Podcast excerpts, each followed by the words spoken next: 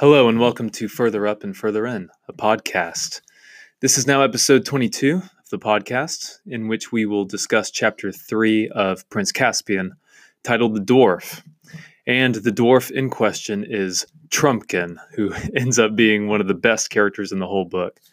Um, he's certainly one of my favorites in this story, as especially as he contrasts with Nikabrik, who is going to be the more sour and teetotaling and gloomy of the dwarves. Trumpkin is going to be one who is loyal, obedient, um, friendly, and in this story, he is introduced to the plot, and we begin to unravel in this chapter away from just a reintroduction to the four children that we knew from The Lion, the Witch, and the Wardrobe into the newness and novelty of this story with a brand new character in Trumpkin. But as of right now, he's simply the dwarf. We don't discover who he is until, gosh, probably chapter uh, eight or so. Um, but at the end of this chapter, he will segue into a story for the four children, Trumpkin will, in which he recounts everything that has happened uh, since they've been gone, especially as re- as it regards Caspian. Uh, that's this is where we will learn of of Miraz and his tyranny. Uh, we'll discover Truffle Hunter and, as I said, Nikabrik, and the plot will move away from the four children at the ruins of Cair Paravel, and it will go back to the very beginning of Caspian's story, as told by Trumpkin the dwarf. But in chapter three, uh, he's introduced in a rather interesting way. We'll get to that in just a moment. But I want to uh, look at the opening to chapter three because it's quite interesting. Obviously, we've been following the four children uh, and their discoveries of the treasure chamber in Cair Paravel, where they are reunited with their tokens from Father Christmas the sword, the cordial, the bow and arrow, and so on. And we see this slow but sure awakening uh, within the children of the enchanting air of Narnia. The, the magic is slowly starting to return as they realize certain truths of where they are. Um, they rediscover uh, things that were once familiar to them, but yet they, they have not discovered exactly what has happened. They're not quite sure why Cair Paravel's in ruins, not quite sure how they got there. Uh, so there's still some mysteries to be solved. And at the beginning of chapter three, Lewis says this The worst of sleeping out of doors is that you wake up so dreadfully early. And when you wake, you have to get up because the ground is so hard that you are uncomfortable. And it makes matters worse if there's nothing but apples for breakfast, and you have had nothing but apples for supper the night before. When Lucy had said, truly enough, that it was a glorious morning, there did not seem to be anything else nice to be said. Edmund said what everyone was feeling. We've simply got to get off this island. Now, Paravel wasn't on an island uh, when they lived in it, but now, um, due to the process of time, it is. And yet, the tone of that opening is rather gloomy and uh, miserable this worst of sleeping out of doors is waking up so dreadfully early. A lot of key diction there with the word worst, dreadfully. Um, there's it makes matters worse if there's nothing but apples for breakfast. Uh, even the point where the uh, the statement is that there wasn't anything else nice to be said other than what Lucy said. This repetition of words like worse and nothing seems interesting regarding the fact that they're in Narnia. This is the Narnia of uh, the Lion, the Witch, and the Wardrobe. The Narnia Lucy enters through the wardrobe. This this is that enchanting land, and yet by this book something has happened. And this uh, opening it contrasts with uh, the experiences Caspian will have uh, later on in the story in chapter seven when he awakes from sleeping out of doors, and yet he experiences a sense of grandeur and a sense of joy and longing and and this romantic experience of Narnia. It contrasts heavily with this one because for Caspian at that moment in the story, it is an awakening where he has discovered who he is and uh, this um, underground existence of old Narnians rebelling against his uncle Miraz. So for him, it is a movement away from the drab and away from the the dull and the tedious into a land of uh, bright, vivid color and um, joy. But for the children here, they're entering into a Narnia that um, has lost much of that enchantment. When they return, something has banished the enchantment of old Narnia. Now, of course, they don't know what it is yet, uh, but there is something vacant and hollow in the Narnia that they're introduced to again. And in this way, I think Lewis is settling, setting up uh, much of the secular, materialistic nature of Miraz's tyranny. And I mentioned uh, in previous episodes Devin Brown's book, Inside Prince Caspian. He, he makes this point uh, often in that book where Prince Caspian re- represents, in many ways, uh, the modern world that you and I live in, this modern notion of the world as merely uh, mechanistic, merely scientific, that everything can be reduced down to a series of observations and explanations, uh, that man is nothing but a series of chemicals, matter in motion. Man is nothing but the end product of so many random mutations in evolution. The universe has no grand spirit to it. The universe has no mystery to it. It's all something that can be easily pinned to styrofoam, like a fourth grade science project. we can merely take the miracle of life and the beauty of life and label it with our neat uh, patterns and with our uh, identifications and our uh, facts and data. And human nature is so prideful as to try to uh, define everything down to its mere um, elements and its mere chemical makeup. This is a point that uh, Lewis will uh, quite famously state in The Voyage of the Dawn Treader when Ramandu, the star, uh, uh, rebukes one of the children for saying a star is merely a burning ball of gas. And he says, uh, even in your world, that is not what a star is but simply what it is made of. That Ramandu uh, explains that just because something is made up of so many different physical qualities or made up of so many different um, electrons and neutrons, uh, uh just because there is this appearance of a rational explanation doesn't mean that you've exhausted everything that that is. Uh, this is a favorite topic of Lewis's in an essay titled Meditation on a t- in a Toolshed, he does the same thing, where he says looking at a sunbeam and looking along it are two completely different experiences. Where you can look at something and get one particular series of of um, characteristics, but standing inside the sunbeam and looking up, tracking the sunbeam back up to the sun is an entirely different experience. And so all the way back here with this uh, this Narnia that the children step into, it's a Narnia that has been robbed of its magic, robbed of its beauty and its glory and its holiness, and has been reduced down to a mere empire, uh, a mere kingdom of a secular tyrant and a repressed uh, people. Um, and so this opening is quite important um, to recognize what has been lost here. We talked about this last week with the ruins that are in need of repair, to quote Milton's phrase.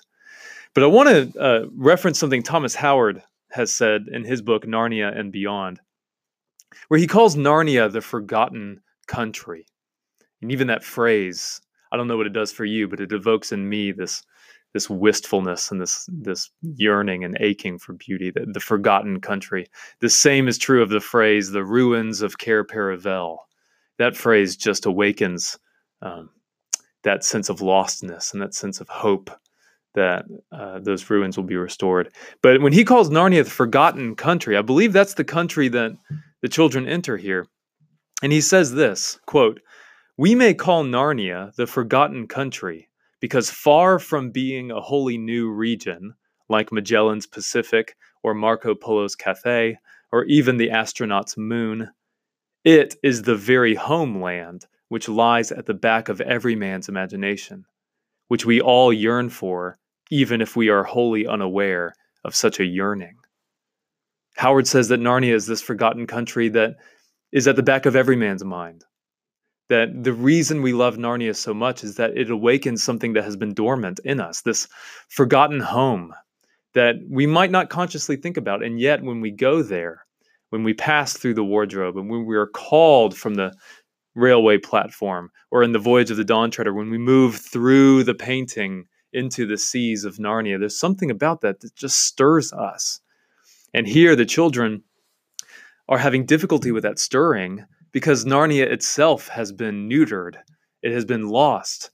Um, the power has been ripped from it uh, by Miraz. Yet, knowing Lewis and knowing uh, the direction he's going to take this story, what has been lost will be found. This is Jesus' great promise seek and you shall find. That uh, the old Narnia is still alive and well. And we will see that through Trumpkin, we'll see it through Caspian and Dr. Cornelius. Um, the plot will go forward with the awakening of old Narnia. But at this point in the story, that enchantment seems to have been um, banished. So the story uh, goes forward.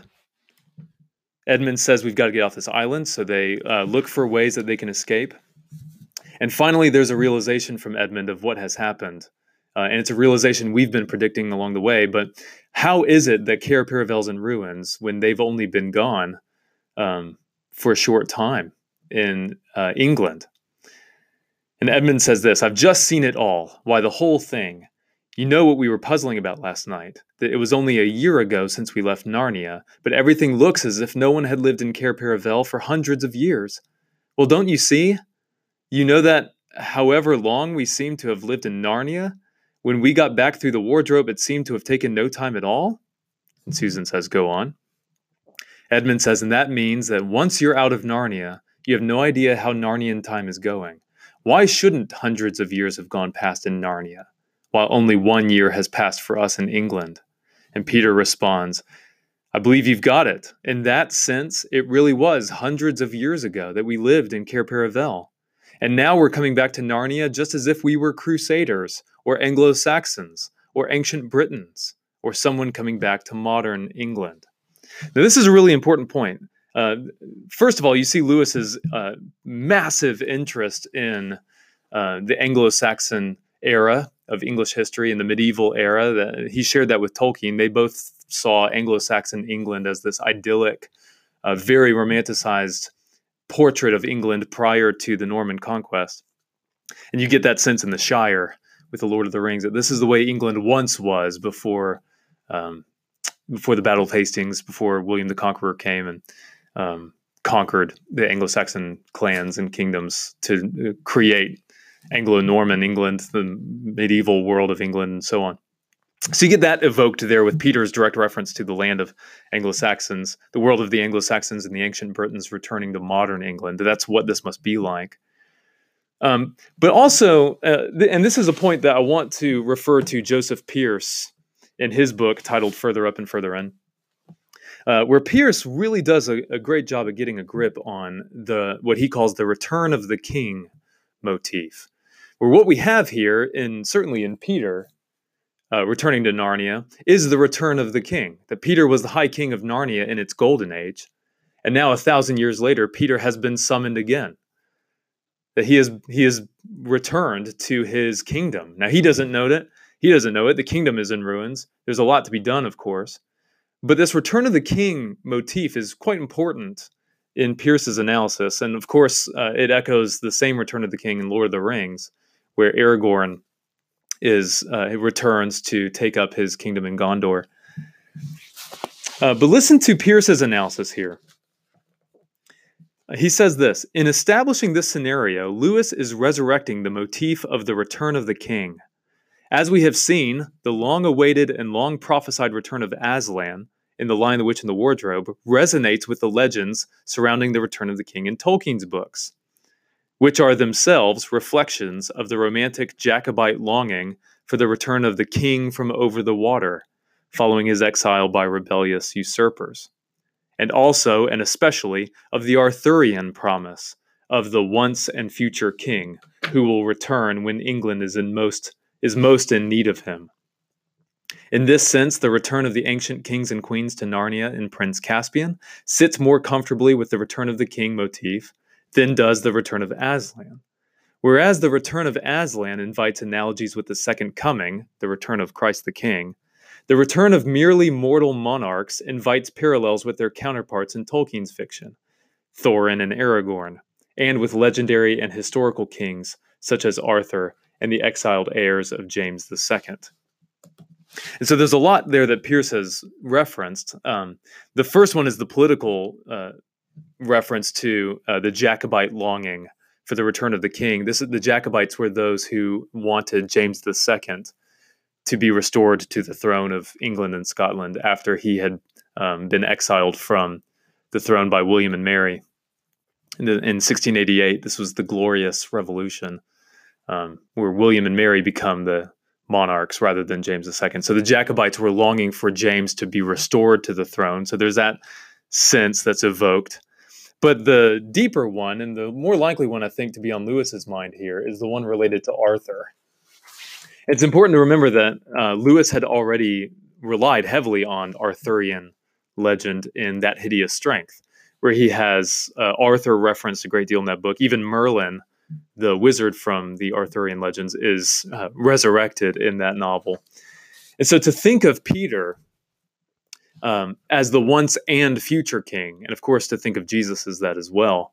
Uh, Peter is the resurrected king. He's the returned king. Um, he is the one who was promised to return and resurrect all of old Narnia when he comes. Uh, what Pearce says, the promise of the once and future king who will return when England is in mo- is most in need of him. This is the nature of the story here, where Caspian, we discover, has blown Susan's horn summoning Peter and his siblings back to Narnia to assume the rightful throne in Narnia. And this, of course, will look great when we see Peter fighting Miraz at the end of the novel. That there's so much magic evoked in this concept of the returned king um, to conquer the evil tyranny of the modern world, which is how uh, Lewis may have been viewing Arthur. That Arthur is the ancient king that the modern world is in desperate need of. And so we get that same sense evoked here with Peter's making that direct connection. That it's just as though they were Anglo Saxons or ancient Britons coming back to modern England. Uh, in this sense, they are ancient kings and queens of Narnia coming back to uh, the modern the modern Narnia. Right after this moment is when we get the first great incident of the chapter, where the children discover this boat coming up the water and they hide in the uh, woods to look at what's happening. And the boat carries this wonderful image where Lewis contrasts this notion of the cold, menacing, mechanical quality of the modern world in this new tyrannical Narnia, contrasted with this old and ancient magic of the um, the former Narnia, the the beauty of the ancient Narnia. And that image is these two soldiers uh, coming up the water in the boat, and the soldiers are wearing um, chainmail, steel caps, and they're talking in rough tones about drowning their captive. And the captive is this bagged dwarf, and the bag is obviously the, uh, uh, wriggling. They pull the dwarf out, and he's reluctant and fighting, and so on. And I just find that to be a, a powerful image of new Narnia versus old Narnia. That new Narnia is typified with this rather blunt, uh, direct language of drowning their their captive these soldiers who speak in harsh tones to one another and then you have this dwarf. Two soldiers and a dwarf. In the 20th century you'd have something like soldiers being its most profound representative the 20th century being the most bloody century in human history. So a soldier would be a good uh, image for the 20th century human. Um, what would be a good image for an ancient human I imagine something from the Old Testament, a figure of magic, uh, a figure of um, the wonder and the glory of God, something like a Moses or an Elijah or even Adam, right? Man in his natural state, man in the state in which he was designed to be, versus man in his mechanistic, secular, um, bloodthirsty means that we have under uh, Miraz's tyranny here in the new Narnia. So that the soldiers attempt to drown the dwarf. What a statement! And yet it's Susan who comes in, and she Susan fires an arrow, strikes the helmet of one of the soldiers. uh, frightens him. She uh, purposely doesn't shoot to kill. She uh, the arrow twangs off of his helmet, and the two soldiers, in their fright, leave, and the children uh, encounter this dwarf, tr- uh, Trumpkin. Trumpkin's opening line is, "Well, whatever they say, you don't feel like ghosts," which is an interesting statement. It implies that there is this legend about Cair Paravel and that area of old Narnia that is haunted by ghosts. You can imagine it's a scare tactic from Miraz's forces to uh, keep people from going there. But also, I think it's it's revealing that Trumpkin's uh, statement implies that Peter, Susan, Edmund, and Lucy ought to be ghosts. Uh, that there's no way that they could actually be who they are King Peter, Queen Susan, King Edmund, and Queen Lucy. The statement that they are ghosts, the the legend that that area is haunted by ghosts, is an attempt to minimize and reduce the magical thickness of old Narnia. That it's the same that it's the same tactic someone might have toward Jesus. That Jesus can't really be who he was, and Jesus was just this this fairy tale. He's Jesus is this legend. Jesus is just this nice guy. He's just a, a good teacher, I guess. But there's no way he could actually be the Son of God. In Mere Christianity, Lewis uh, argues for uh, the reality of Christ, the thickness of Christ, that um, he claimed to be God. Either he was or he wasn't. Uh, and you see this modern notion of trying to diminish the potency and the power of Jesus and the power of his miraculous claims by uh, reducing them down to mere ghosts. In The same sense you get here from Trumpkin. And yet he says they don't feel like ghosts, they look real. Perhaps Peter and Edmund and Susan and Lucy are really back, uh, which of course is true. His second statement is also revealing. He says, Anyway, ghosts or not, you've saved my life, and I'm extremely obliged to you. And I love uh, this inkling we get about Trumpkin being obliged to uh, the Pevensie children because, in effect, that's true. These are the high kings and queens of Narnia. Trumpkin, as an old Narnian, uh, owes his allegiance to these children. Now, he doesn't know who they are yet. He, at the end of the chapter, he begins to think he might be uh, connecting the dots. That he might recognize them, uh, although he doesn't believe in them. And we find that out in the story that Trumpkin doesn't believe in all the old Narnia stuff. Um, but the fact that he says, I'm, a, I'm obliged to you, foreshadows a famous declaration he'll make to Caspian later on, right, bef- right at the end of the story he's about to tell the children. And this is the moment where uh, Caspian and his forces are mounting a defense against Miraz. The, the battle looks grim. Um, it looks quite hopeless for Caspian and his people, and Caspian decides, as a last measure of war, to blow Susan's horn. He's not sure if that old magic and the old legends are real, and yet he has this artifact from ancient Narnia. That legend has it once someone blew the horn, help would come. And so Caspian is debating whether or not he should blow this horn.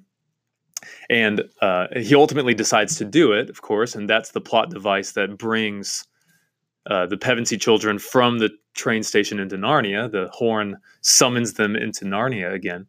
But Trumpkin doesn't believe in all of that. Trumpkin thinks it's just simply stories, and he doesn't believe there's actually anything to it. And yet, when Caspian uh, requests for somebody to go and see if the horn actually summoned anyone, to go to Cair Paravel and see if anybody has landed there, Trumpkin agrees to go. And uh, I want to read what Trumpkin says. This is uh, the end of chapter seven. We're not there yet. But Trumpkin says, Send me, sire, I'll go. Caspian responds, But I thought you didn't believe in the horn, Trumpkin. Listen to Trumpkin's response. No more I do, your majesty. But what's that got to do with it? I might as well die on a wild goose chase as die here. You are my king. I know the difference between giving advice and taking orders. You've had my advice, and now it's the time for orders. And I love this phrase. Doug Wilson, um, in his book, What I Learned in Narnia, talks about this phrase and its subtlety, but also its power, where he says, I know the difference between giving advice and taking orders. Where he doesn't believe that the horn will do any good. No more I do, Your Majesty. I don't believe in this. And yet, you've given me the command. And so I will go. And I think there's so much power in that to the Christian life, where the Christian needs to know the difference between giving advice and taking orders. We do not have to have a full purchase on everything God has commanded of us. We are merely to take the orders we've been given and to say, Send me, sire, I'll go. Right? And of course, to Trumpkin's shame, I, I imagine uh, when he gets here, uh, over time, he'll discover the horn was true and it really did work and he was wrong. And yet, he knew the difference between giving advice and taking orders. And here in chapter three, he tells Peter, I am extremely obliged to you, which is true. He is uh, putting himself in a position of service. Later on, uh, he will admit to the children that he's a dangerous criminal, that he and others have formed a sort of a rebellion against Miraz. We're beginning to get the pieces of the story. I love, though, he says, I'm a dangerous criminal, I am, said the dwarf cheerfully, which is great. The, the cheerful admission that he is a dangerous criminal, which, what a great statement for you and me. You and I are dangerous criminals in this modern world. We carry the torch of an ancient wonder. We are carrying the truth of a miraculous gospel. We, we are uh, re- we are rebels in this modern world. We are enemies of the state of evil, enemy of the state of godlessness by hawking the power of the church of Christ. And so I think we can say cheerfully that we are dangerous criminals, mounting uh, forces of rebellion against Miraz, against the false kings of this age. And so finally, uh, they commence to having a breakfast. The children tell Trumpkin that uh, they only have apples. Trumpkin says, I, I, imagine it's up to me then to host breakfast for you all. And so he uh, leads them on a fishing expedition. I, I, love the portrait of these children and Trumpkin having a, a meal of fish um, on the beach uh, against the water here. It's just, a, it reminds me of Christ and his disciples. Um, and Edmund offers to go get firewood for the for the fish fry. He says we've got some up at the castle. The dwarf gave a low whistle. This is what Lewis says. The dwarf gave a low whistle. Beards and bedsteads, he said. So there really is a castle after all. Notice that. Could it be that the stories are true? Could it be that the legends are real? So there really is a castle after all. It's only a ruin, said Lucy. The dwarf stared round at all four of them with a very curious expression on his face. And who on earth? he began, but then broke off. Mark that. Right? So there really is a castle. It's only a ruin, Lucy says. But still, Trumpkin's intrigued. There really is a castle? And he looks at all of them very curiously and he says, Who on earth are you? He starts to wonder if if this is a castle, if this if Cair Paravel is real, then maybe King Peter is real. And maybe King Peter is here. And maybe he really has returned. I love this this sense of innocence and wonder at the story being true. I, we Christians must have the same wonder. Stories are true. Jesus is true and he really will he really will return. Finally, at the end of the chapter, Trumpkin begins to uh, explain who he is. He tells the children, First of all, I'm a messenger of King Caspian's. Who's he? asked four voices all at once. Caspian the Tenth, King of Narnia, and long may he reign, answered the dwarf. That is to say, he ought to be King of Narnia, and we hope he will be. At present, he is only King of us old Narnians. What do you mean by old Narnians, please? asked Lucy. Why, that's us, said the dwarf. We're a kind of rebellion, I suppose. Notice what's happening in this conversation. This is a parallel to the children's meal that they shared with the beavers back in The Lion, the Witch, and the Wardrobe. The similarities are interesting. They're, they're in each circumstance, with the children meeting at the beavers' dam and the children meeting with Trumpkin here at this breakfast, both involve a meal and the telling of a great story. Both involve um, the uh, sense of a prophecy uh, regarding a king. In the beaver's sense, they explained to the children who Aslan was. And in uh, Trumpkin's case, he's explaining who Caspian is. And in both in both circumstances, the children are unaware of of who this king is. In the first sense, they didn't know who Aslan was, and the beaver, uh, Mr. and Mrs. Beaver, had to explain the prophecy. Um, wrong shall be right when Aslan comes in sight. And here now, uh, Trumpkin has to explain to them who Caspian is. Caspian the Tenth, King of Narnia, and long may he reign. So there's this very pleasing sense of parallelism here, where the children are being invited into the story that they have missed out on. That while they've been gone in that thousand years of Narnian history, we have gotten up to the point of Caspian the Tenth, and there are all sorts of details that the children will need to be filled in on. Um, Trumpkin explains that uh, that Caspian is a Narnian in a manner of speaking. He's actually a Telmarine, and there's and the children say, "Who? What's a Telmarine?" Um, and of course, this is Caspian the tenth. So there have been ten in that long history that we need to caught, get caught up with, and we will. But the chapter concludes with this wonderful cliffhanger. Uh, where uh, the dwarf says this, "Oh, I'm I'm doing this very badly. Look here. I think I'll have to go right back to the beginning and tell you how Caspian grew up in his uncle's court and how he came to be on our side at all. But it'll be a long story. And Lucy has this great response. She says, All the better. We love stories. Yes and amen. Just picture this Trumpkin leaning back after a wonderful fish fry, uh, lighting his pipe, the four children leaning in to listen around the fire as Trumpkin begins to tell the tale of who Caspian is, who his uncle is, and what has happened to the old Narnia. And Lucy says, as you and I might as well, we love stories. And so that concludes chapter three, titled The Dwarf. Uh, make sure you tune in next week as we look at chapter four, the beginning of Trumpkin's tale, uh, which is titled The Dwarf Tells of Prince Caspian.